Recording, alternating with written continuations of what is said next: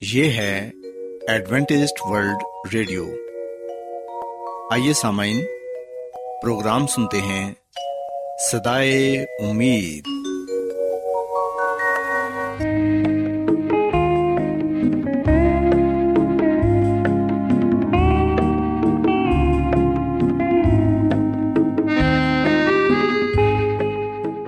سامعین، پروگرام سدائے امید کے ساتھ میں آپ کی میزبان فرا سلیم اور صادق عبداللہ خان آپ کی خدمت میں حاضر ہیں۔ ہماری طرف سے آپ تمام سامعین کی خدمت میں اداب سامعین امید کرتے ہیں کہ آپ سب خدا تعالی کے فضل و کرم سے خیریت سے ہیں۔ اور ہماری یہ دعا ہے کہ آپ جہاں کہیں بھی رہیں خدا مند خدا آپ کے ساتھ ہوں اور آپ کی حفاظت اور رہنمائی کریں۔ سامعین اس سے پہلے کہ آج کے پروگرام کو شروع کیا جائے آئیے پہلے پروگرام کی تفصیل سن لیں۔ پروگرام کا آغاز ایک گیت سے ہوگا اور اس کے بعد خاندانی طرز زندگی کا پروگرام فیملی لائف اسٹائل آپ کی خدمت میں پیش کیا جائے گا۔ اور سمن پروگرام کے آخر میں خدا تعالی کے پاکلام سے پیغام پیش کیا جائے گا۔ تو سامعین آئیے آغاز اس خوبصورت گیت سے کرتے ہیں۔ دل جس نے مسیح کو دیا ہے نہیں، وہ پریم کی ریت کو کیا جانے؟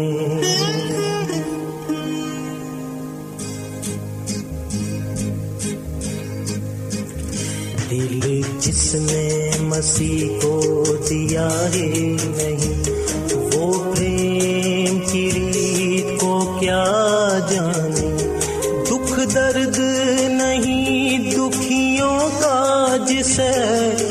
سچی پریت کو کیا جانے دل جس نے مسیح کو دیا ہے نہیں، وہ پریم کی ریت کو کیا جانے؟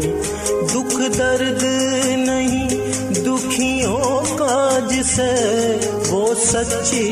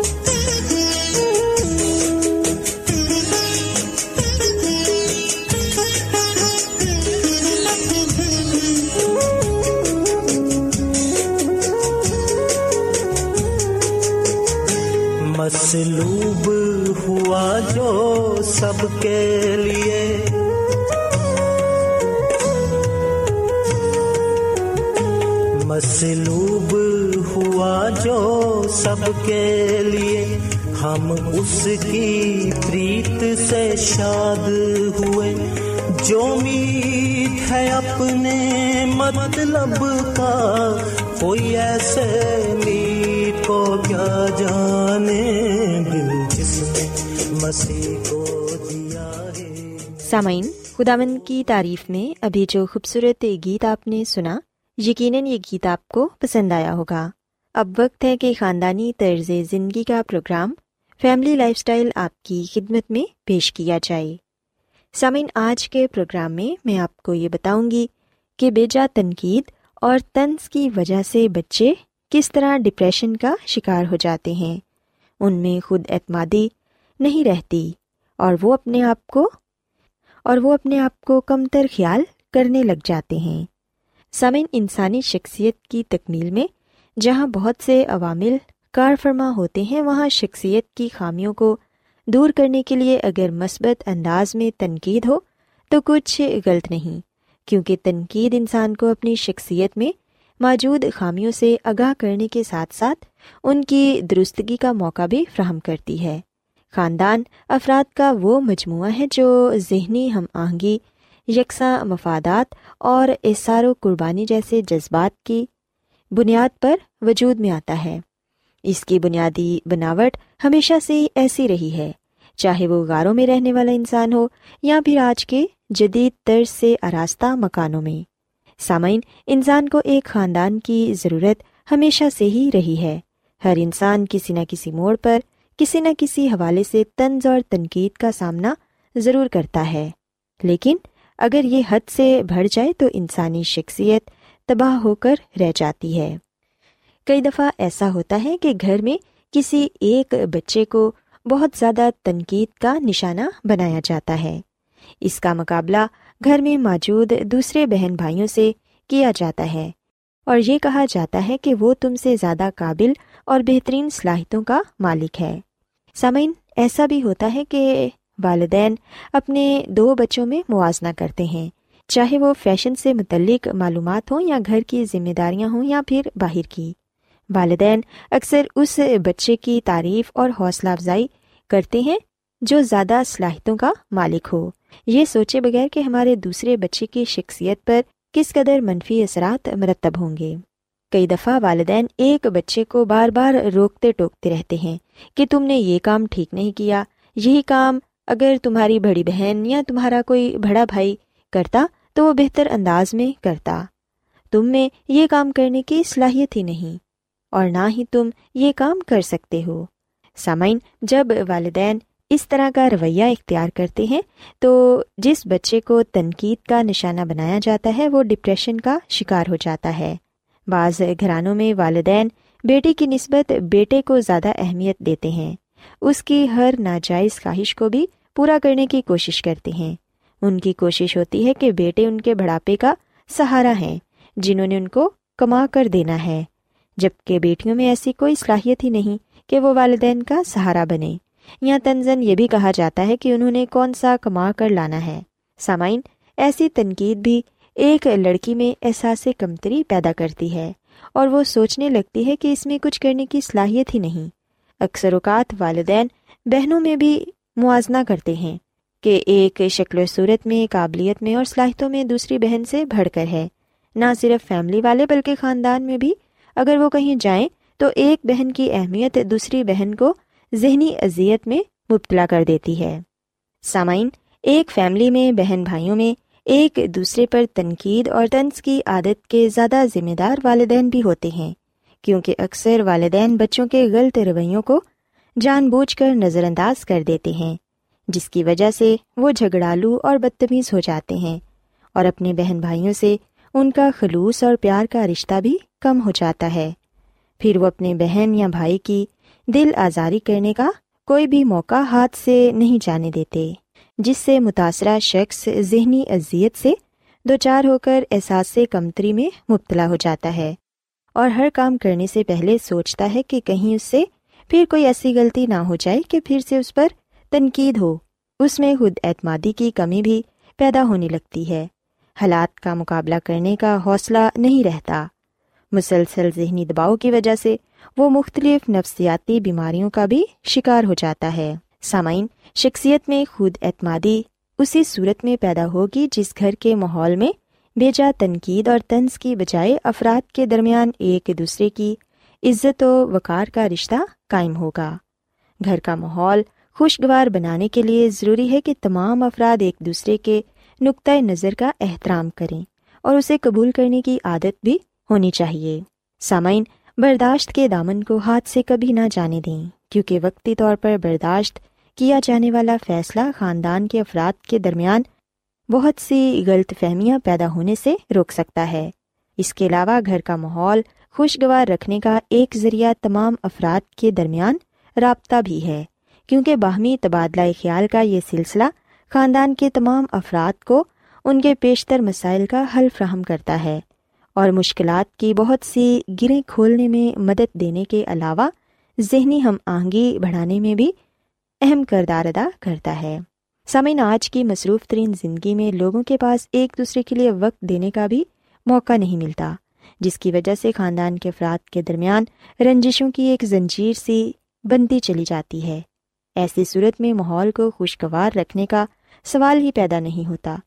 رشتوں کی اہمیت کا زوال آج کے دور میں اولاد کو اپنے ماں باپ جیسی انمول نعمت سے بھی محروم کر رہا ہے۔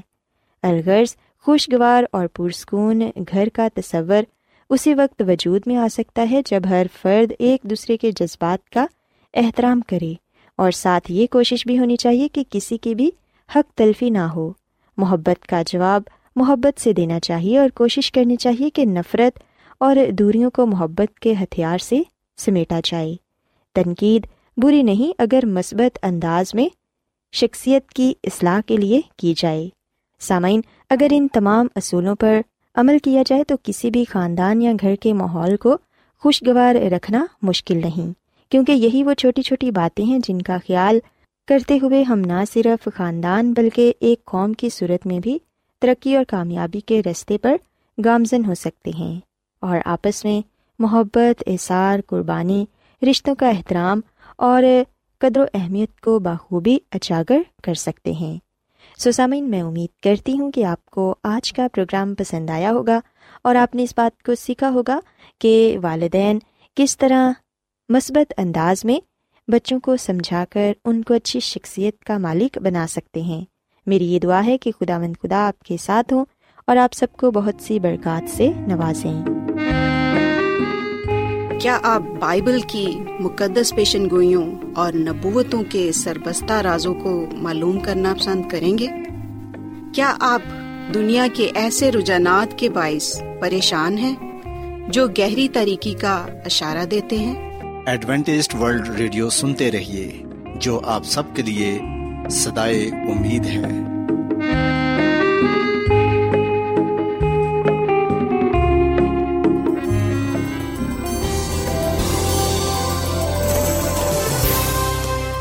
آج بہت لوگ گہرے روحانی علم کی تلاش میں ہیں۔ وہ اس پریشان کن دنیا میں راحت اور خوشی کے خواہش مند ہیں۔ اور خوشخبری یہ ہے کہ بائبل مقدس آپ کی زندگی کے مقاصد کو ظاہر کرتی ہے۔ اے ڈبلیو آر پر ہم آپ کو خدا کا کلام سکھاتے ہیں، جو اپنی گواہی آپ ہے۔ خط لکھنے کے لیے آپ ہمارا پتہ نوٹ کر لیں۔ انچارج پروگرام سدائی امید، پوسٹ باکس نمبر بتیس، لاہور، پاکستان۔ اور ہمارا ای میل ایڈریس ہے Urdu at A W R dot O R G سامعین، آپ ہمارا پروگرام انٹرنیٹ پر بھی سن سکتے ہیں۔ ہماری ویب سائٹ ہے W W W dot A W R dot O R G Adventist World Radio کی جانب سے پروگرام سدائے امید پیش کیا جا رہا ہے۔ سامعین، اب وقت ہے کہ خداوند کے الہی پاکلام میں سے پیغام پیش کیا جائے۔ آج آپ کے لیے پیغام خدا کے خادم عظمت ایمینول پیش کریں گے۔ خدا مدیس مسیح کے نام میں آپ سب کو سلام۔ مسیح میں میرے عزیزو، اب وقت ہے کہ ہم خدا مد کے کلام کو سنیں۔ آئے ہم اپنے ایمان کی مضبوطی اور ایمان کی ترقی کے لیے خدا کے کلام کو سنتے ہیں۔ مسیح میں میرے عزیزو، جیسا کہ کل ہم نے گزشتہ دن اس بات کو ہم نے دیکھا کہ ہم اپنا خزانہ آسمان پر کس طرح جمع کر سکتے ہیں۔ سو آج ہم اسی بات کو آگے لے کر چلیں گے اور بائبل مقدس میں سے ایک ایسی شخصیت کی زندگی پر گرخوز کریں گے جس نے اپنا خزانہ آسمان پر جمع کیا۔ ہم دیکھیں گے کہ کس طرح اس خدا کے بندہ نے، خدا کے خادم نے اپنے لیے آسمان پر مال جمع کیا۔ مسیح میں میرے عزیز و خداوند یسو مسیح نے کہا، اپنے واسطے زمین پر مال جمع نہ کرو جہاں کیڑا اور زنگ خراب کرتا ہے اور جہاں چور نقب لگاتے اور چراتے ہیں، بلکہ اپنے لیے آسمان پر مال جمع کرو جہاں نہ کیڑا خراب کرتا ہے اور نہ زنگ اور نہ وہاں چور نقب لگاتے اور چراتے ہیں۔ متی کی انجیل، چھٹا باپ، انیسویں اور بائیسویں آئے سو مسیح میں میرے عزیز و خداوند کے کلام میں ہم دیکھتے ہیں کہ مسیح یسو کا یہ فرمان ہے۔ مسیح یسو نے اپنے شاگردوں سے یہ بات کہی اور آج یہ کلام، یہ ہدایت، یہ نصیحت میرے لیے اور آپ کے لیے ہے۔ جیسے کہ ہم جانتے ہیں کہ پرانے وقتوں میں بلکہ آج بھی ایسا ہی ہے کہ لوگ اپنا مال، چاہے وہ اناج کی صورت میں ہو، چاہے وہ سونے کی صورت میں ہو، روپے پیسے کی صورت میں ہو، ہم دیکھتے ہیں کہ لوگ بڑا سنبھال کر انہیں رکھتے ہیں اور ان کی حفاظت کرتے ہیں۔ مشکل وقت آنے پر انہیں استعمال میں بھی لاتے ہیں۔ سو مسیح یسو نے اس بات کو ہمارے ساتھ بیان کیا کہ جیسے آپ اپنا اناج بڑا سنبھال کر رکھتے ہیں، بڑی حفاظت سے رکھتے ہیں تاکہ کہیں اس کو کیڑا نہ لگ جائے، کہیں وہ خراب نہ ہو جائے۔ یا جس طرح آپ سونا بڑا سنبھال کر رکھتے ہیں تاکہ کہیں وہ خراب نہ ہو جائے، اسے زنگ نہ لگ جائے۔ اور پھر یہ کہ ہر وقت آپ کا دھیان آپ کی قیمتی اشیاء پر ہی لگا رہتا ہے۔ چاہے آپ گھر سے ہی کیوں نہ بڑے دور ہوں، پھر بھی آپ اس بات کو یاد رکھتے ہیں کہ فلاں جگہ پر میرا مال ہے، میری قیمتی چیز ہے، یہ چیز ہے اور یہ کہ وہ خراب نہ ہو جائے۔ سو مسی یسو ہمیں کہہ رہے ہیں کہ جس طرح ہمارا دن رات اس مال پر دہان رہتا ہے، اسی طرح ہمارا دن اور رات دہان خدا کے کلام پر لگا رہے۔ شریعت کی یہ کتاب تیرے منہ سے نہ ہٹے، بلکہ دن اور رات تیرا اسی پر دہان رہے۔ بہت سے لوگ کہتے ہیں کہ کیوں آسمان پر مال جمع کرنا ضروری ہے؟ کس طرح آسمان پر مال جمع کیا جا سکتا ہے؟ جب ہم بینک میں پیسے جمع کروانے جاتے ہیں، تو یقیناً ہمیں وہاں پر اکاؤنٹ کھلوانا پڑتا ہے اور پھر وہاں پر رقم بھی دینی پڑتی ہے تاکہ محفوظ رہے۔ یاد رکھیں کہ جس مال کی یا جس خزانے کی مسیح یسو بات کر رہے ہیں وہ روحانی ہے۔ اور اس دنیا میں ہم کام کرتے ہیں اس خزانے کے لیے پر وہ جمع ہوتا ہے آسمان پر۔ اور یاد رکھیے گا متی کی انجیل کے چھٹے باپ کے مطابق جو ہم خیرات دیتے ہیں، بے شک وہ ہم لوگوں کو دیتے ہیں، غریبوں کو دیتے ہیں، یتیموں کو، متاجوں کو، بیواؤں کو، لیکن اس کا جو اجر ہے وہ ہمیں آسمان سے ملتا ہے۔ وہ جو روپے پیسہ ہم غریبوں پر لگا رہے ہیں، بھلائی کے کام کے لیے، دوسروں کی برکت کا باعث ہونے کے لیے، ہم دیکھتے ہیں کہ اس عمل میں ہمارا جو خزانہ ہے، آسمان پر جمع ہوتا ہے۔ پھر دعا، روزہ، یہ بھی آسمان پر خدامت کے حضور جا پہنچتی ہیں۔ بزرگ نو کے بارے میں ہم پڑھتے ہیں، پیدائش کی کتاب کے چھٹے باپ کی پانچویں اعتا چودویں تک۔ خدا کا کلام ہمیں بتاتا ہے کہ خدا نے بزرگ نو کو چنا۔ اور اسے اپنی خدمت کے لیے بلایا۔ بزرگ نو کو یہ حکم دیا گیا کہ وہ ایک کشتی بنائے۔ اور مسیح میں میرے عزیزو خدا خدا نے بزرگ نو کے ساتھ جو کلام کیا، وہ بڑا حیران کن تھا۔ وہ یہ تھا کہ دیکھ، میں خود زمین پر پانی کا طوفان لانے والا ہوں تاکہ ہر بشر کو جس میں زندگی کا دم ہے، دنیا سے ہلاک کر ڈالوں اور سب جو زمین پر ہیں، مر جائیں گے۔ پیدائش کی کتاب کے چھٹے باپ کے سترویں یاد میں یہ لکھا ہے۔ سو یہ کلام ناقابل یقین تھا، پر ناقابل یقین پر یقین کرنا تھا۔ یاد رکھیے گا کہ اس وقت بارش کا کوئی وجود نہیں تھا، اور اس وقت کے ماہرین دعویٰ کرتے تھے کہ آسمان سے نیچے پانی آنا ناممکن ہے۔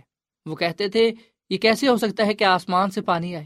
کیونکہ انہوں نے کبھی آسمان سے بارش کو یعنی کہ پانی کو آتے نہیں دیکھا تھا۔ سو بزرگ نو کے دور سے، پانی کے طوفان کے وقت سے بارشوں کا آنا شروع ہوا، تب سے آغاز ہوا، جبکہ اس سے پہلے اس کا وجود نہ تھا۔ اسی میں میرے عزیزو، اب بزرگ نو نے کس طرح آسمان پر اپنے لیے خزانہ جمع کیا؟ سوال یہاں پر یہ پیدا ہوتا ہے، کشتی جو اس نے بنائی وہ تو زمین پر تھی، وہ تو اس دنیا میں تھی، تو پھر اس نے کیسے مال اپنا آسمان پر، اپنا خزانہ آسمان پر جمع کیا؟ یاد رکھیں، بزرگ نو اپنا وقت، اپنے وسائل کشتی بنانے میں لگاتے ہیں۔ اگر بزرگ نو چاہتے تو وہ اپنا وقت، اپنے وسائل، اپنا گھر بنانے میں صرف کر سکتے تھے۔ اگر وہ چاہتے تو وہ جو کچھ ان کے پاس تھا، وہ کشتی کے لیے صرف نہ کرتے۔ پر انہوں نے اپنا سارا وقت، اپنے سارے وسائل جو کچھ ان کے پاس تھا، وہ خدا کے حکم میں لگا دیا۔ کشتی بنانے کے لیے لگا دیا۔ اب جو وقت انہوں نے لگایا، جو خدمت انہوں نے کی، جو وسائل انہوں نے استعمال کیے، وہ لوگوں کی نظروں میں تو کچھ بھی نہیں تھے۔ لیکن وہ خزانے کی صورت میں آسمان پر جمع ہوئے۔ مسیح میں میرے عزیزو، خدا کا حکم ماننا قربانی چڑھانے سے بہتر ہے۔ جب ہم خدا کا حکم مانتے ہیں، تب ہم اپنا خزانہ آسمان پر جمع کرتے ہیں۔ ہم آسمان سے اپنے لیے جر پاتے ہیں۔ سو یاد رکھیں، بزرگ نو ہمارے لیے ایک زندہ مثال ہے ان کا کردار ہمیں یہ بات بتاتا ہے، ہمیں یہ بات سکھاتا ہے کہ جو کچھ ہمارے پاس ہے، وہ ہم خدا کی راہ میں دے دیں۔ ہم خدا کے کام کے لیے لگا دیں۔ ہم اپنا وقت، اپنا روپے، پیسہ خدا کے کام میں خرچ کر دیں۔ یاد رکھیں، جو دنیاوی چیزیں ہیں، وہ دنیا میں ہی رہ جانی ہے لیکن جو کام ہم خدا کے لیے کرتے ہیں، اس کام کی بدولت ہم خدا سے برکت پاتے ہیں۔ ہم خدا، اپنے خدا کی کامل مرضی کو بجا لاتے ہیں۔ سو مسیح میں میرے عزیزو، ہم نے بزرگ نو جیسا کردار اپنانا ہے۔ آج بھی پیغام دیا جا رہا ہے کہ توبہ کر لیں، مسیح یسو پر ایمان لے آئیں، کیونکہ یہ دنیا آگ سے تباہ ہونے والی ہے۔ آگ سے یہ دنیا، یہ زمین، جو کچھ یہاں پر ہے، سب کچھ جل جائے گا۔ پر ہم دیکھتے ہیں کہ آج بھی بہت سے لوگ ہیں جو اس بات کا یقین نہیں کرتے اور کہتے ہیں کہ یہ کیسے ہو سکتا ہے کہ آسمان سے آگ نازل ہوگی۔ آج بھی اس دنیا میں ویسے ہی لوگ پائے جاتے ہیں جیسے بزرگنوں کے دور میں تھے۔ پترس رسول کا دوسرا خط تین باپ کی بارہویں اور تیرہویں آیت میں لکھا ہے، خدا کے اس دن کے آنے کا کیسا کچھ منتظر اور مشتاق رہنا چاہیے، جس کے باعث آسمان آگ سے پگھل جائیں گے اور جرام فلک حرارت کی شدت سے گل جائیں گے۔ لیکن اس کے وعدے کے موافق ہم نئے آسمان اور نئے زمین کا انتظار کرتے ہیں جن میں راستہ بازی بسی رہے گی۔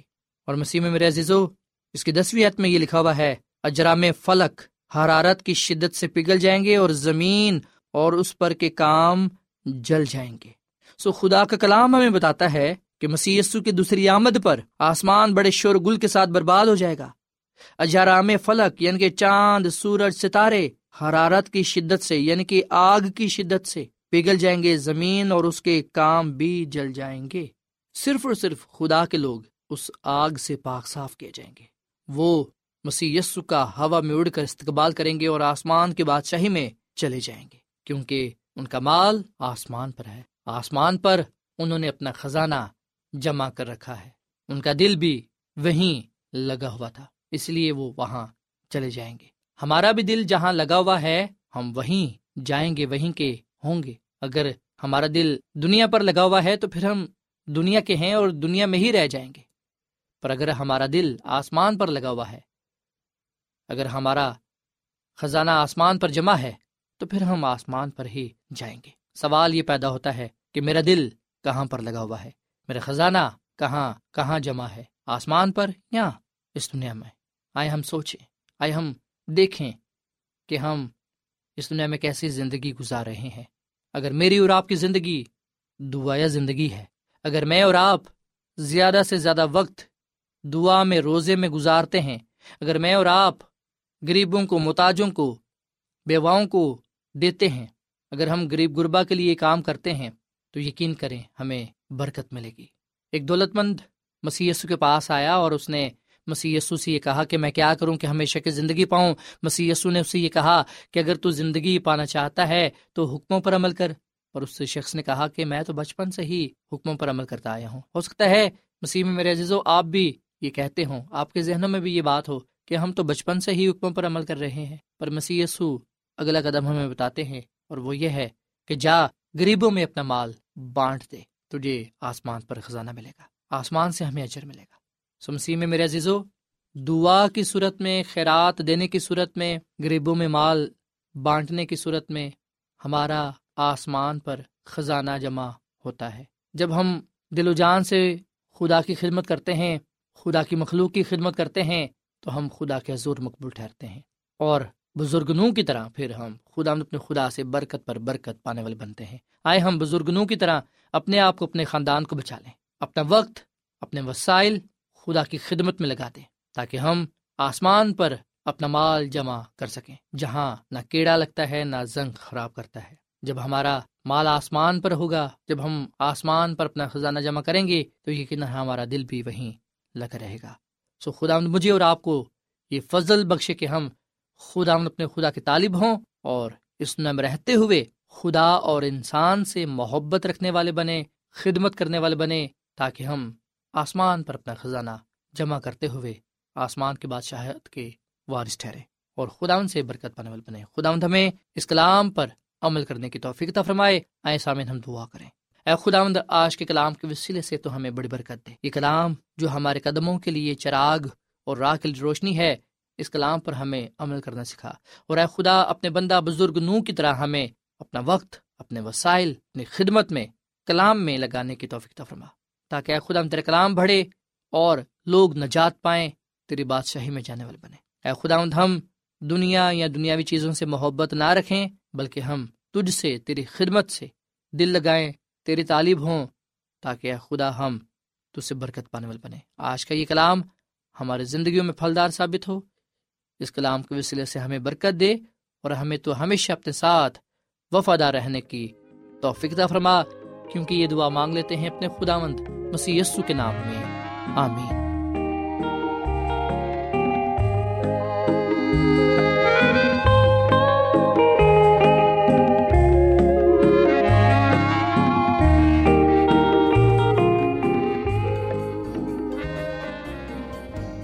روزانہ ایڈوینٹسٹ ورلڈ ریڈیو چوبیس گھنٹے کا پروگرام جنوبی ایشیا کے لیے اردو انگریزی، پنجابی، پشتو، سندھی اور بہت سی زبانوں میں پیش کرتا ہے۔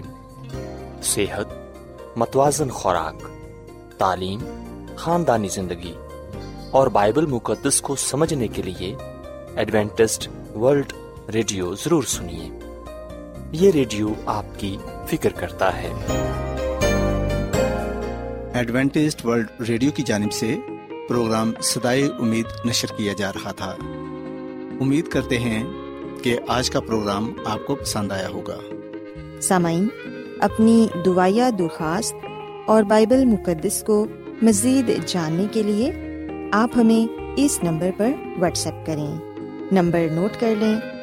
Zero zero one, seven four seven, two eight one, two eight four nine یا پھر plus one seven four seven two eight one two eight four nine.